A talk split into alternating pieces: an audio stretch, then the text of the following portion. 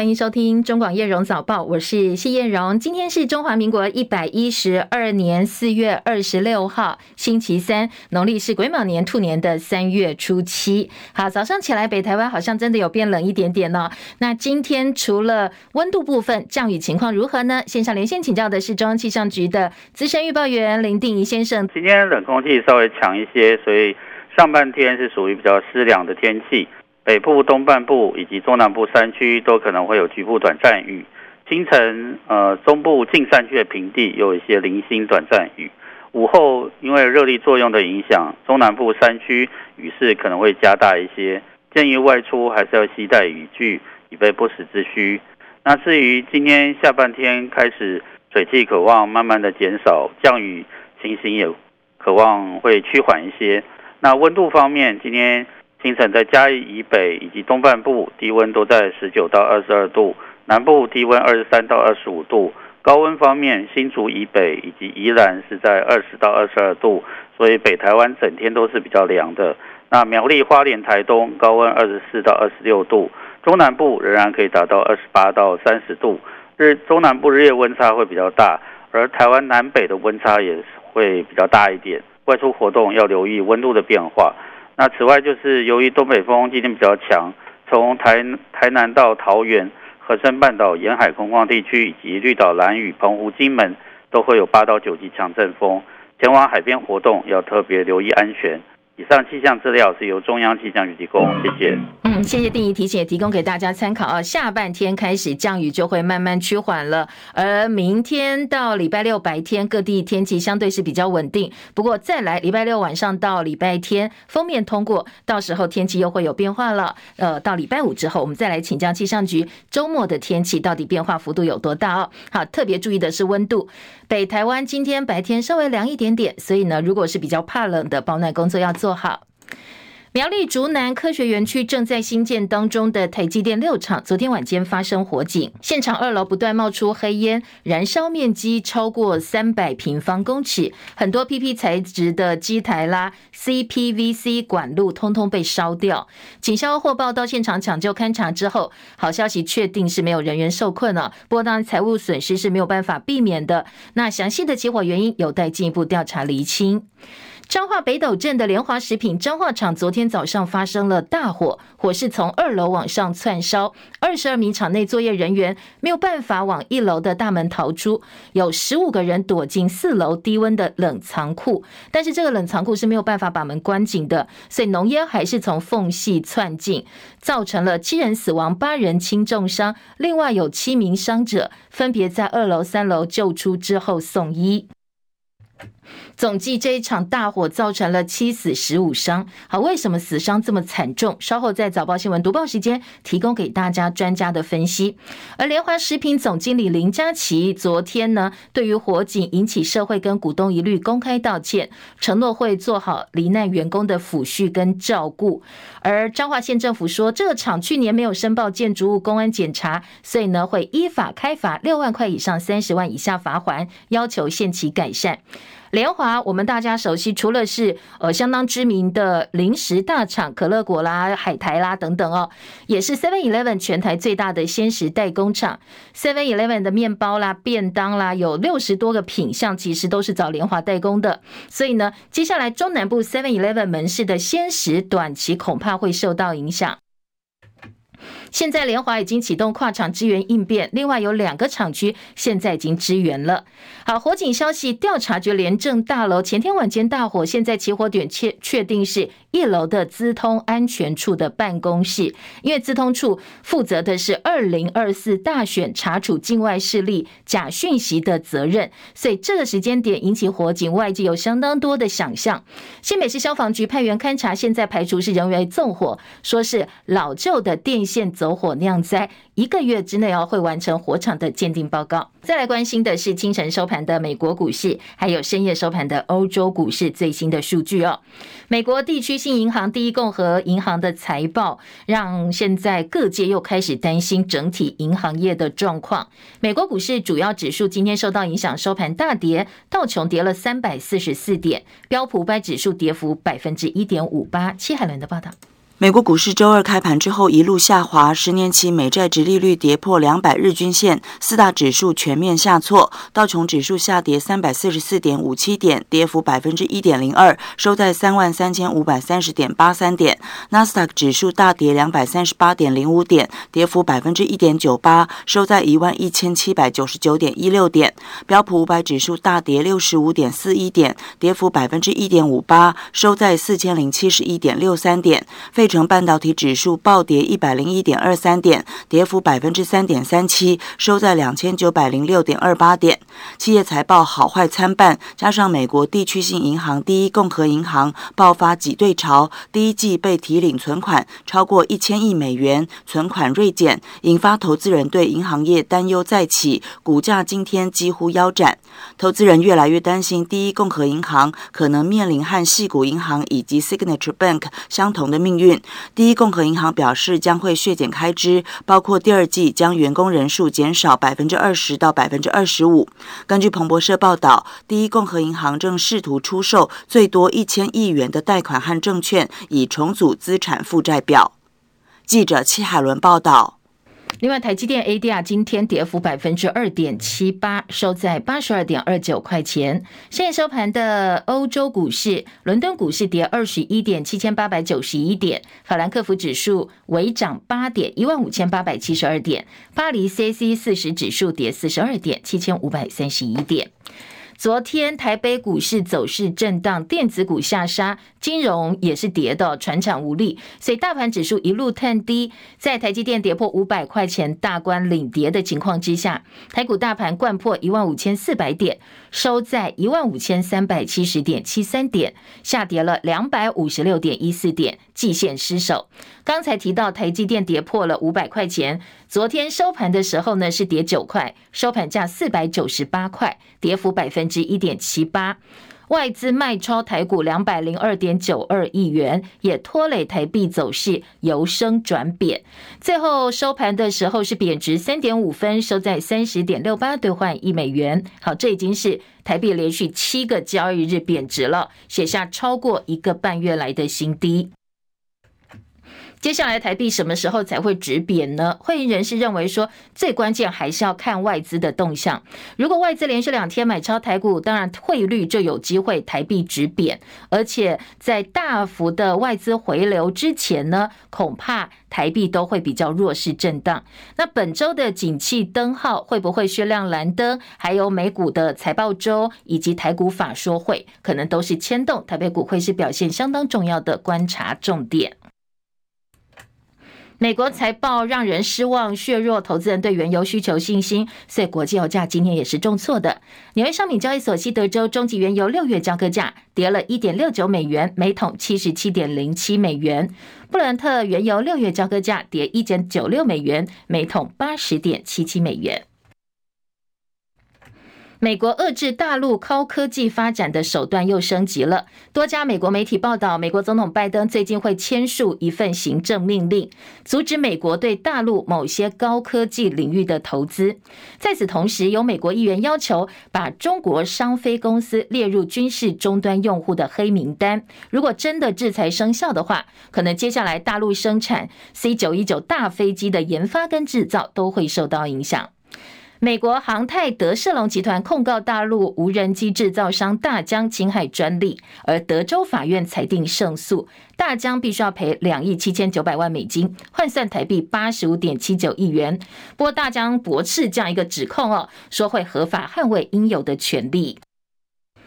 日本太空新创公司 iSpace 的登月舱白兔号，昨天午夜十二点四十分尝试登陆月球，本来想要成为登陆月球第一家民营公司，不过在登陆直播的时候，白兔号突然失去了这个联络，没有讯号，没有办法确认它到底有没有成功登陆月球。不过一般看法认为，恐怕是凶多吉少，所以呢，这家民间的公司想要成为全球第一个登月的民营企业，恐怕哦，现在是不乐观的。俄乌战火持续延烧，俄罗斯二十五号用飞弹攻击乌克兰一座博物馆，造成两人死亡、十人受伤。乌克兰总统泽伦斯基谴责说，这是野蛮的暴行。他指责俄罗斯企图抹去乌克兰的历史跟文化，用绝对野蛮的手段去残害乌克兰人。英国的《金融时报》报道，全球最先进经济体组成的七大工业国集团 G7 五月份领袖峰会登场前，美国在协商当中提议说，我们所有成员国对俄罗斯全面禁止出口。不过这样一个说法哦，美国并没有获得支持，因为包括欧盟跟日本都表态反对。俄罗斯侵略乌克兰超过一年时间，大陆对俄罗斯态度呢，一直是遭到大家质疑，特别是西方国家。曾经担任北大西洋公约组织军事委员会主席的捷克总统帕维尔，他接受政治新闻网 Political 专访时表示说，大陆从俄乌战争当中是各国获利最大的，所以不能够信任他来当做俄罗斯跟乌克兰止战谋和的调解者。他说，大陆最近提出了结束争端的很多蓝图，尽管呢，大部分西方盟友对此抱持怀疑态度，不过也有包括法国总统马克宏等国家领导者认为，大陆可以在俄乌推动和平谈判的过程当中发挥重要的作用。不过，今天捷克总统帕维尔说，不要相信中国大陆，因为呢，他们从战争当中获利太大了。美国总统拜登正式宣布投入总统选战角逐连任。他在二十五号透过推特宣布，他以八十岁的高龄挑战连任美国总统大位。另外，在共和党阵营当中，因为前总统川普仍然是目前在共和党声势最高的参选者，所以二零二四美国总统大选有机会重现二零二零年的川普跟拜登所谓的世纪大对决。而对此呢，前总统川普今天在拜登宣布投入选战之后，他呛拜登是史上最烂的美国总统。川普在声明当中说：“你可以把美国历史上最糟糕的五个总统通通放在一起，他们加起来呢都不如拜登在短短几年之内对美国带来的伤害。”而拜登是美国历史上最年长的在位总统，如果他真的当选第二任期，而且坐满的话，到时候已经八十六岁。而拜登说：“确实哦，年龄大家质疑他是合理的。不过被问到你到底有没有能耐再选一次，他就嗤之以鼻了，觉得这个问题呢其实是呃过滤了，他觉得这根本不是问题。而另外对拜登来讲还有个挑战，就是呢他现在的民意支持率相当的低，很多民众说不想再看到八十岁的拜登在白宫再待四年。不过现阶段民主党内哦，大部分的政要还是支持拜登的。”瓜地马拉总统贾麦代率团到台湾来做国事访问。蔡总统昨天跟副总统赖清德以军礼欢迎之后，在总统府赠勋设国宴款待。而贾麦代在立法院演说，他表示，瓜地马拉无条件支持中华民国台湾积极捍卫国家主权，同时以主权国家参与国际社会的诉求，会继续站在台湾这一边。他还说了：“台湾万岁。” Que no hay un lazo más fuerte que una vieja amistad. Mientras otras naciones viran sus políticas según la moda, Guatemala permanece firme. Mientras otras naciones eligen el interés por encima de la amistad, Guatemala se mantiene firme. ¡Viva Taiwán libre, soberana e independiente! 要感受一下气氛，听不懂，但是我有翻译告诉大家哦。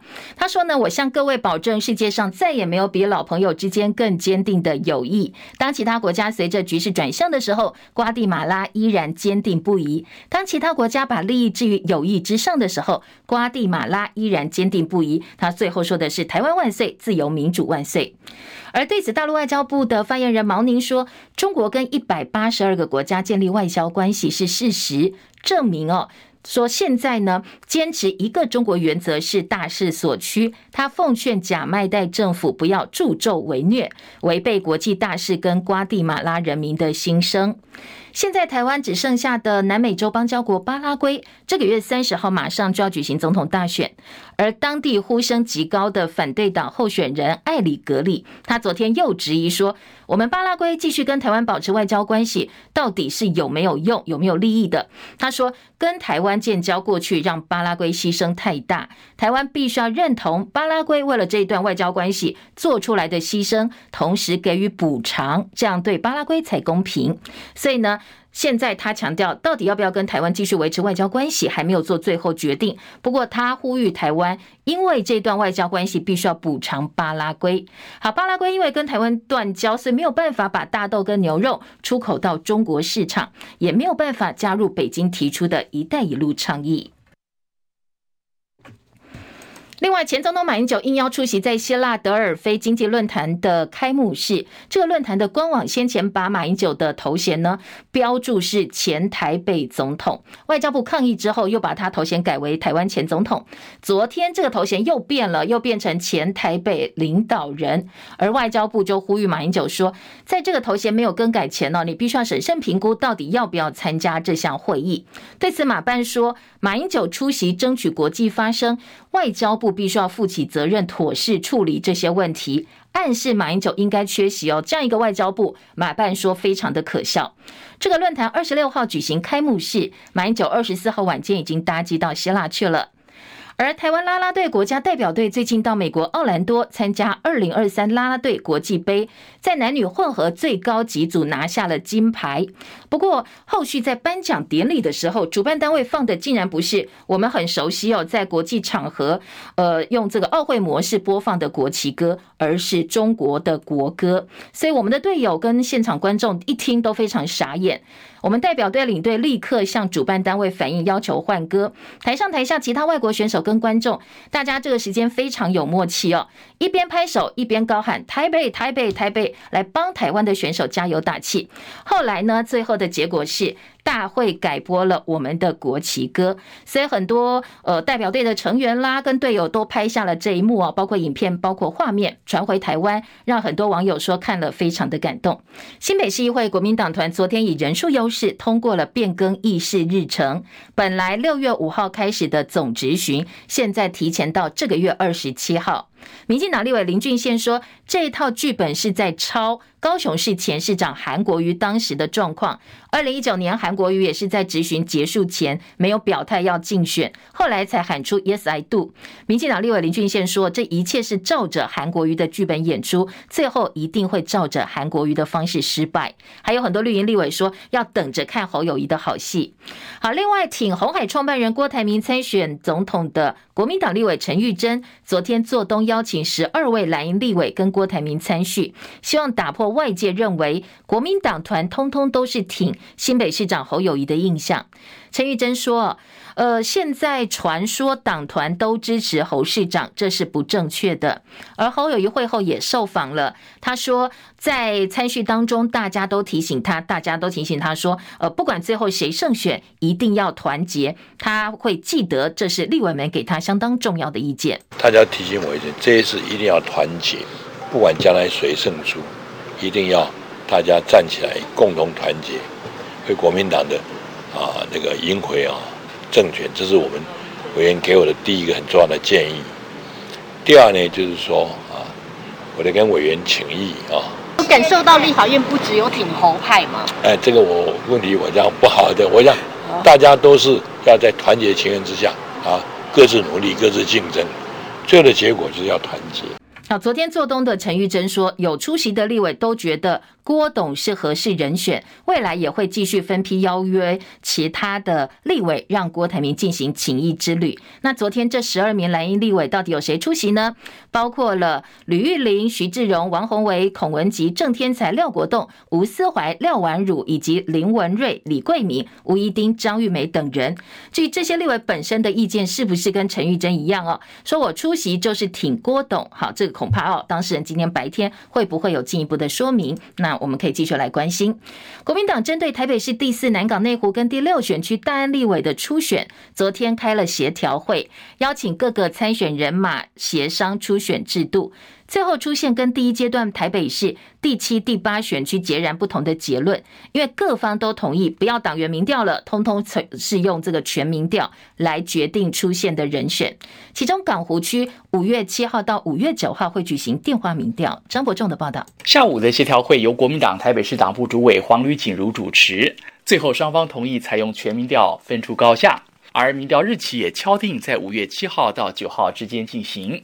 游淑慧稍早前就已经表示，我觉得今天协调会蛮单纯的。第一个当然是讨论说要不要加入党员投票，但之前燕秀姐在几次的媒体专访都说过，说她也不坚持啊。那过去我也特别去打听过，她跟阙梅莎阙议员他们当年在内湖南港进行初选的时候，也是用全民调的啊，所以她应该没有道理这一次突然大反转，说她要党员投票。有关副主席连胜文脸书发文，认为三加七制初选妨碍新人出现机会。游世会说，连副主席说出很多人心里的想法，他认为这已经逐渐形成共识。如果大家觉得初选不应该是这么长的撕裂过程，那就应该让整个初选制度明确、单一和单纯。中广记者张伯仲台北报道。好，大安区五月十号到十二号会进行民调，那民调结果会在结束之后第二天早上十点钟就对外公布。现在回头来看呢，唯一采三加七制的初选热战区心肺大战已经结束，究竟代表蓝营换手年轻世代全面接班的步伐已经迈出了呢，还是另外一场蓝营内部分裂跟乱斗的开始？很多人都想知道答案。而不知道协调破局之后决定退选的第八选区徐宏庭会不会后悔当初没有跟赖士宝放手一搏呢？记者张伯仲的分析报道认为，所谓的温良恭俭让以后应该不会是蓝营的主流基调了。继续来听伯仲的分析报道。徐巧芯固然对蓝军展现出新教范，特别是足以歼灭绿营网军侧翼气势的空战新打法。但过招环节处处设法凸显老一辈政治人物和时代的距离，也让不少老蓝男内心百味杂陈。早在党内协调不成之前，其实徐阵营就已经充分掌握选战的节奏。后来市党部委员会议投票做出利于废赖两位老将的三加七制，也让外界注意到部分委员受到官说施压的情节。即便对手始终都不愿接受公开辩论，徐巧芯也自开直播，改为个人政见会。甚至临到党员投票当天，他还能抓出特定品费里长包车载党员投票的陋习。但在空中绵密火网布设的同时，徐巧芯对于传统战法其实也没少着力。天天一早还是会站路口向上班族挥手，里民活动出访游览车送往迎来从不缺席。市场扫街几乎也是每天的日常，更别提过程中还想方设法摸清对手路线，到场营造出两派人马狭路相逢的紧绷张力。果然，天天都能占据媒体版面，甚至快变成连载内容。此外，还有人注意到他的打法颇有层次。面对十六到十八号的电话民调，早期诉求对象涵盖所有选民，凸显和传统国民党不同思维的理想色彩是重点。但从民调结束起拼党员投票，蓝营价值又变成他对老党员诉之以情的基调。期间拜会立场鲜明的孙文学校总校长张亚中更令人印象深刻。有有甚者，蓝营初选才刚出炉，他早已迫不及待把矛头又转向民进党对手许淑华，从薪水小偷争议开始另辟战场。毕竟身处蓝营的徐巧芯，还是必须顾及论资排辈的党内文化，太刻薄的话还是说不出口，所以才会把世代交替微调成世代传承。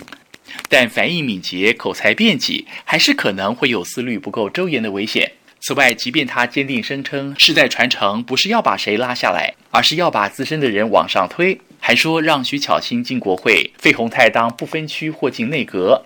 姑且不论资深立委何以必然适合跻身内阁阁员，他的发言也被外界批评，这已经僭越未来层峰或阁揆的人事权。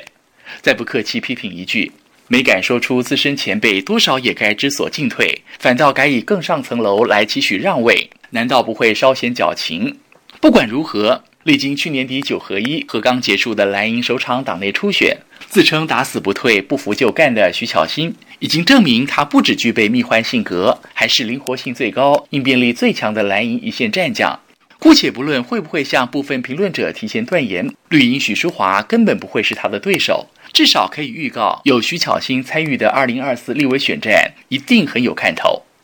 中广记者张博仲台北报道。好，另外一位被蓝营的支持者寄予厚望的战将级立委哦，国民党立委王鸿维前天召开记者会，他质疑合库资产管理公司 AMC 的董事长蔡建兴家族寄生公股银行，让公司变成家族金库。面对指控，蔡建兴回应说，他做人正直，经得起考验，不过舆论压力还蛮大的，所以呢，财政部昨天透过新闻稿证实，蔡建兴已经辞任董事职务，而且获准了。美国职棒消息，效力红袜队台湾好手张玉成昨天对精英打击的时候大力挥空，所以导致左手腕受伤，当时是提前退场治疗的。那今天早上最新的美国媒体报道说，张玉成是左手腕的钩状骨骨折，会在美国时间礼拜四开始要动手术了，可能会缺席大概六周的时间。张玉成已经进入十天的伤兵名单，由巴尔德斯上大联盟。二零二三年大甲妈祖绕境活动，昨天在新港奉天宫举办祝寿大典之后，晚上十一点在新港奉天宫举办回銮典礼。那大甲镇澜宫董事长严清标昨天也攻读回家的祝文。中广早报新闻。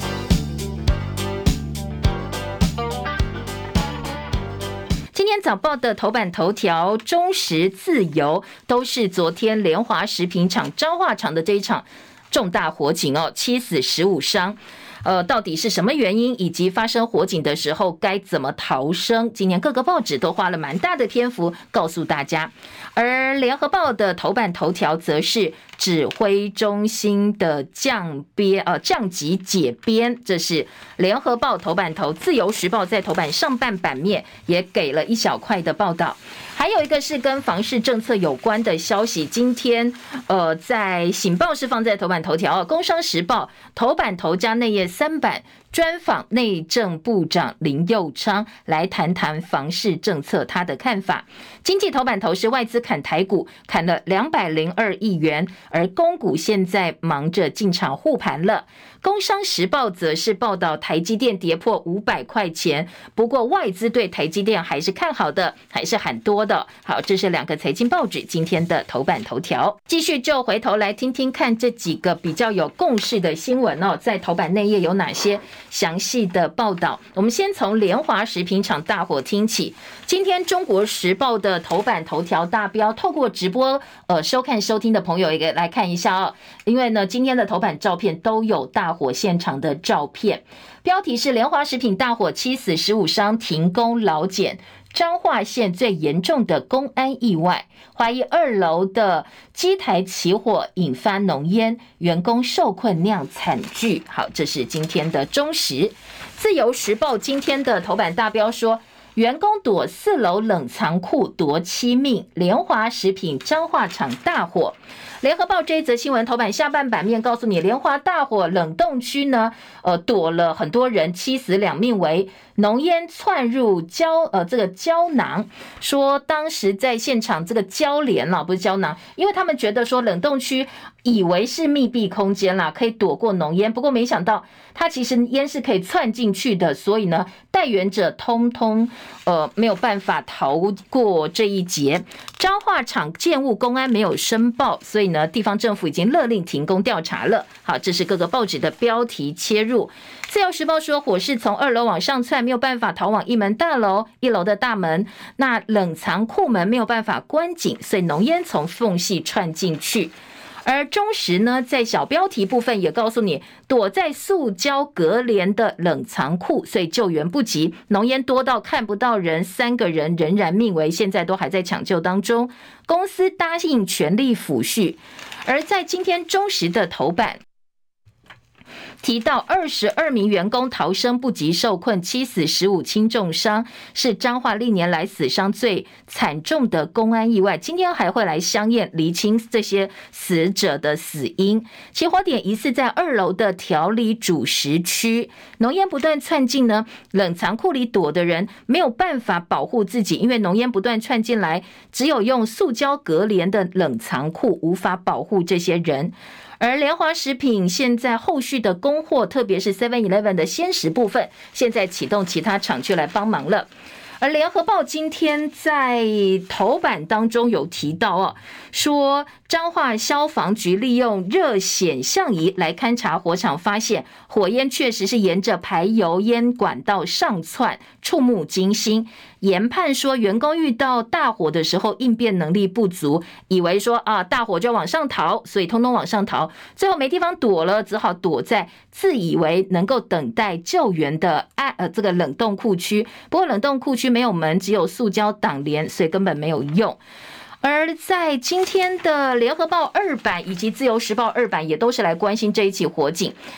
自由时报说，联华食品其实是有定期消防演练的。那为什么员工还会错误往陷阱躲？你如果有做消防演练，应该知道怎么样逃生是最安全的呀？怎么会逃到这个塑胶隔帘里头的冷冻库里头去哦？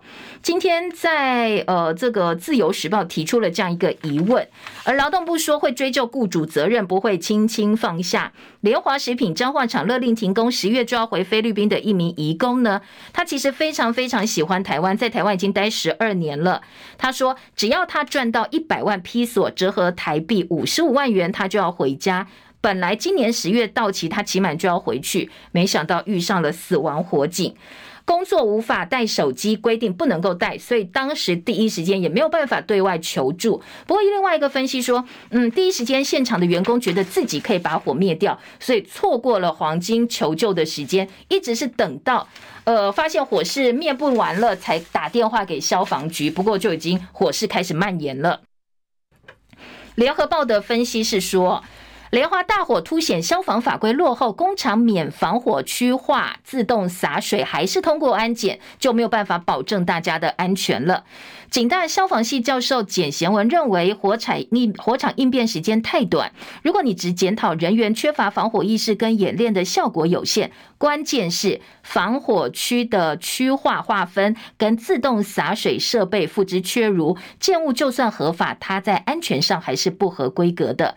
这场大火关键是空间的安全性。现行的消防建管法规，工厂仓储是不必设防火区划跟自动洒水。不过，像这个联华，它厂区里头通通都是生产机具、挥发溶具、包装材、食用油这些可燃物，还有各种热源。如果底层起火、低层起火，火焰太大、扩展快，你。平常演练的避难技巧根本没有用，所以老师认为说，你这法规上要规定他要设这些东西啊，自动洒水跟去防火区块是比较重要的。那另外呢，联华食品员工躲在不该躲的地方，也凸显平常火管这个防火的管理教育跟训练是有问题的。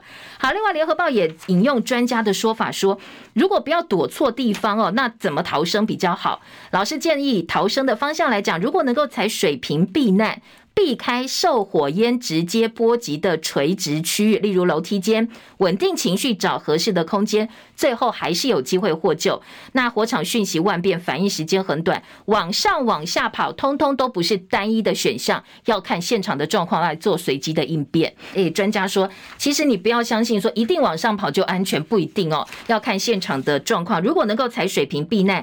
避开受火焰直接垂直的地方，比如说楼梯间就是指垂直的，那它稳定情绪往这个水平移动，其实也是对的。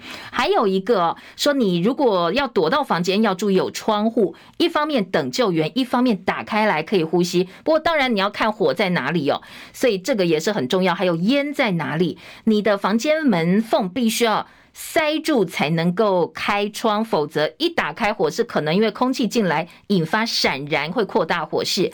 还有很多人以为低温就能够闪获火舌，不过真正致命的是浓烟。所以火警罹难者大部分都是吸入过多一氧化碳死亡的。如果你身体百分之三十五都是呃空气是百分之三十五一氧化碳，你身处其中，只要待超过十五分钟到三十分钟。就会送命，所以这个部分也要特别注意哦。好，这是联合报，而中国时报三版也是整个版面告诉你说，为什么这么一场火警死伤这么惨重。中时整理告诉你三大错误。一个是塑胶连片没有办法挡浓烟，厂区的规划空间曲折复杂，错误资讯延误救灾，就第一时间呃告诉消防员他们的位置研判的位置是错的，所以浪费了时间。火势不大，很快扑灭，但是重大伤亡。而制造业职灾太多了，劳团希望能够落实逃生训练。调查局的部分呢，现在呃。中时也有告诉你，前天晚上吧，哦，调查局大火，大家都在猜啦，到底是不是因为大选到了要烧掉一些东西，所以故意有人为纵火啦，要引导呃接下来可能的大选，避免发生一些呃失误，或者是呃有些东西被他们不想被拿走的人看到或取得。但今天的中国时报有。呃，消防局的说法说已经排除是人为纵火，是电线太老旧，所以刚好在这个时间发生大火。好，这是几个火警哦。再来听到的是疫情指挥中心降编，联合报的头版头条说结束一千一百九十七天的任务，五月一号指挥中心降级解编，那包括了快筛实名制退场，但是接下来病毒药物疫苗都还是维持公费。联合报今天在头版也整理了三年的疫情哦，确诊累计一千零二十四万三千两百一十四人，死亡人数一万九千四百二十九人，疫苗打了六千七百八十八万人次。指挥中心成立一千一百九十七天，记者会开了九百六十场。好，这是几个数字的部分。联合报用表格的方式告诉大家，我们终于走过疫情了。而指挥中心五月一号降编之后呢，嗯，现在包括了快筛实名制退场、抗病毒药物跟新冠疫苗公费，不过打疫苗，接下来你要付挂号费喽，就没有办法免费了。接下来，新冠会开防治汇报，继续监控国际疫情，专责病房取消维持陪病探病的管制。那新冠改类之后，防治要交给地方政府来主责了。有专家担心解编之后的疫苗跟药品的物资会不会受到影响？指挥中心说，只要有 EUA 核准期限合法制造或输入的产品，都可以维持贩卖跟使用到疫情的有效时间为止。另外一个重点就是防疫保单。好，指挥中心一旦降级解编，防疫保单就正式拜拜落幕了。二零二一年，台湾产险推出花五百块赔十万块的防疫神单。狂卖，卖了四百零三万多张，很多业者都抢进诶，哎，发现市场好大哦，大家都很喜欢。不过全台疫情大爆发之后，隔离确诊都理赔的情况，加总到今年三月底，承保防疫险前六大产险公司理赔千亿元哦，所以让台湾业者等于上了一堂超过三千五百亿元六十年来最贵最惨痛的一堂课。不过现在疫情指挥中心降级解编之后。这些保险业者也松了一口气哦，接下来呢，可以呃正式告别防疫保单了。而自由时报今天另外提醒说，长照医疗口罩令会持续到五月底，医院里头戴口罩倾向延长，实名快筛至下周一恢复市价，就不再是实名价了。联合报则是来检讨过去防疫期间的表现。联合报三版说，专家谈防疫，人民高水准，但是政府是不及格的。上半场球打得不错，但是只打了半场好球，人气花在宣传，没有带动生计产业。而王必胜第二位指挥官王必胜说：“呃，我们已经尽最大努力了。”好，学者、专家批评，包括了疫苗采购、快筛，说呢，通通其实进度是落后民间的。整体如果要打分数的话，联合报采访的这些学者专家哦，给的是不及格的分数。疫情改变我们很多事情回不去了，线上课变普及，及远距上班改变办公室文化，当然家人之间的关系也受到了影响。好，大家很多嗯习惯，其实在疫情期间养成之后就比较难一下子改回来。线上课大家觉得还不错，线上开会、线上课，还有一个就是。呃，这个外送外卖好像也变成大家生活的一部分了。省域药代联络部台食馆博馆这个典藏征三百件的防疫物品，说征集将近三百件的疫情实体物件，现在要成为台食博馆的永久藏品。未来如果染疫疫苗药物不受影响，但是呢，可能中重症的通报还是会继续维持下去。好，这是几个标题哦，联合报的报道。再来听的是，呃呃，今天自由时报在头版说，五费五月一号降级之后，实名快筛退场。不过今天联合报头版还有另外一个。呃，说是偏乡的防疫利器，用行动三 D 的列印机能够列出印出五费疫苗、新冠疫苗。美国科学家发现，用行动三 D 列印机能够列出大概宽两公分、拇指指甲大小的新冠肺炎 mRNA 的疫苗贴片，上面布满数百根剂的细针，透过压在皮肤上注射疫苗。所以，如果是比较偏乡的地方，或许哦是可以考虑。的好，蛮新奇的，用三 D 列印机列印出来的新冠疫苗，大家家相不相信、信不信任呢？它特点是能够在室温下长期保存哦。好，这是今天自由时报告诉大家的新闻。自由今天头版中间版面说，瓜地马拉总统他昨天在立法院说无条件支持台湾捍卫主权，这是自由今天的头版中间版面。政治焦点呢，我们来听听看，《中国时报》头版下半版说，美方供货不及，空有发射器，太离谱。我们跟美国买反装甲飞弹，现在无弹可发。我们花好多钱跟美国买武器，但是美国交货时程一再延期，其中标枪飞弹跟托式飞弹。有枪无弹，见车不见弹。好，我们只空空有这个 呃枪，空空有车，但是没有子弹。所以立委担心，如果俄乌战争持续，我们受到影响时程还会再拉长啊。那到时候我们买这些武器不是白买了吗？没有子弹哦。陆军则强调进度正常，会确保如期获得。好，这是中时的头版。另外新闻说，区域紧张，台湾可能是美中强权爆发冲突的热点。借鉴乌克兰悲剧，西方媒体说，现在台湾好像沉睡的炸弹一样。西班牙媒体以台湾沉睡的炸弹作为封面故事，分析美中台之间的关系。这个报道说，随着美中台关系加剧，区域紧张情势不断的升温，台湾可能是美中两大强权爆发冲突的热点。乌克兰战争是台湾最好的例子，提醒我们哦，悲剧即将到来。好，这是中时引用西班牙媒体的报道。再来听的是，呃，今天在联合报内页关于政治焦点版，侯友谊今天联合报四版版头说，蓝营助攻侯友谊，新北议会明天开始总质询了。政治焦点，联合报四版版头说，昨天新北市议会因为蓝营在呃新北议会是有人数优势的，所以呢通过了变更议程的动议，把侯友谊开始总质询的时间从六月五号提稿提早到四月二十七号，当然不被被议会绑住，如果他。他真的要选总统的话，接下来表态啦，或后续的行程安排就比较自在一点。联合报标题说，呃，绿营批这是政治史上最大的耻辱。侯友宜说，我一切都是配合议会的决定。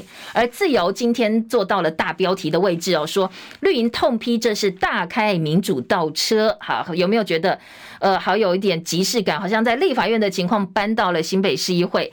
好，再来。不过蓝绿互调了，这个位置互调了。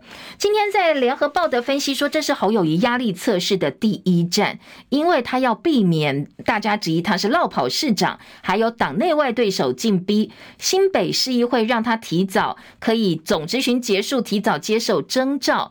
接下来他就不能够再用冷处理来面对外界很多的疑问了。他被认为是目前国民党最可能的总统人选，但是质疑的声浪还是不绝的。所以，呃，在过了新北市议会这一关之后，另外一个角度呢，当然你提早让民进党从党中央到地方炮火猛烈，就是朝你攻击嘛。哦，你有没有办法扛住这个压力？这个所谓的压力测试哦，是来自于此。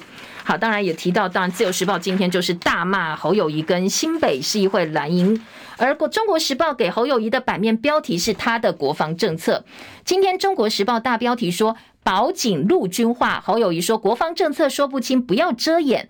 保二拟扩编军事训练，引发抨击。蓝营质是府院要求的，治安变差，难道警察不用办案吗？偷偷叫警察去学怎么丢手榴弹。记者胡新南特稿说，警察军队化，蔡政府根本本末倒置。你的兵源不足，就应该去解决这个问题，而不是拿警察来凑数。现在警力不到七万四千多人呢，还要符合工时的规定，保。二呃，保一、保四、保五本来就要支援各警局，还有黑枪、毒炸各种专案连发，你还要大家去当军人，所以说警戒大反弹。那诈骗集团去抓诈骗集团，跟呃去警察当军人，到底对警察来讲哪个才是他们最重要的任务？好，这是中国时报的质疑哦。还有一个瓜地马拉总统昨天来嘛？哦，他在立法院演说说中华民国是唯一真正的中国。马上外交部就说：“哎，没有没有，他没有说中国。”立委说：“本来这不是问题，是你们自己把问题搞大，越描越黑。”好，呃，假麦代的内容提到支持承认中华民国台湾是一个独立国家，也是唯一真正的中国。不过外交部紧急澄清说他没有说这句话。好，就是此地无银三百两，所以就被质疑了。财经报纸今天的《工商时报》专访林佑昌说，要推虚坪改革，强调没有买车位住宅的住户不必负担车道公社，说政府不会定出公社比。好，有兴趣的话可以找来看一看哦，《工商时报》继续等大家一起来听新闻，拜拜喽。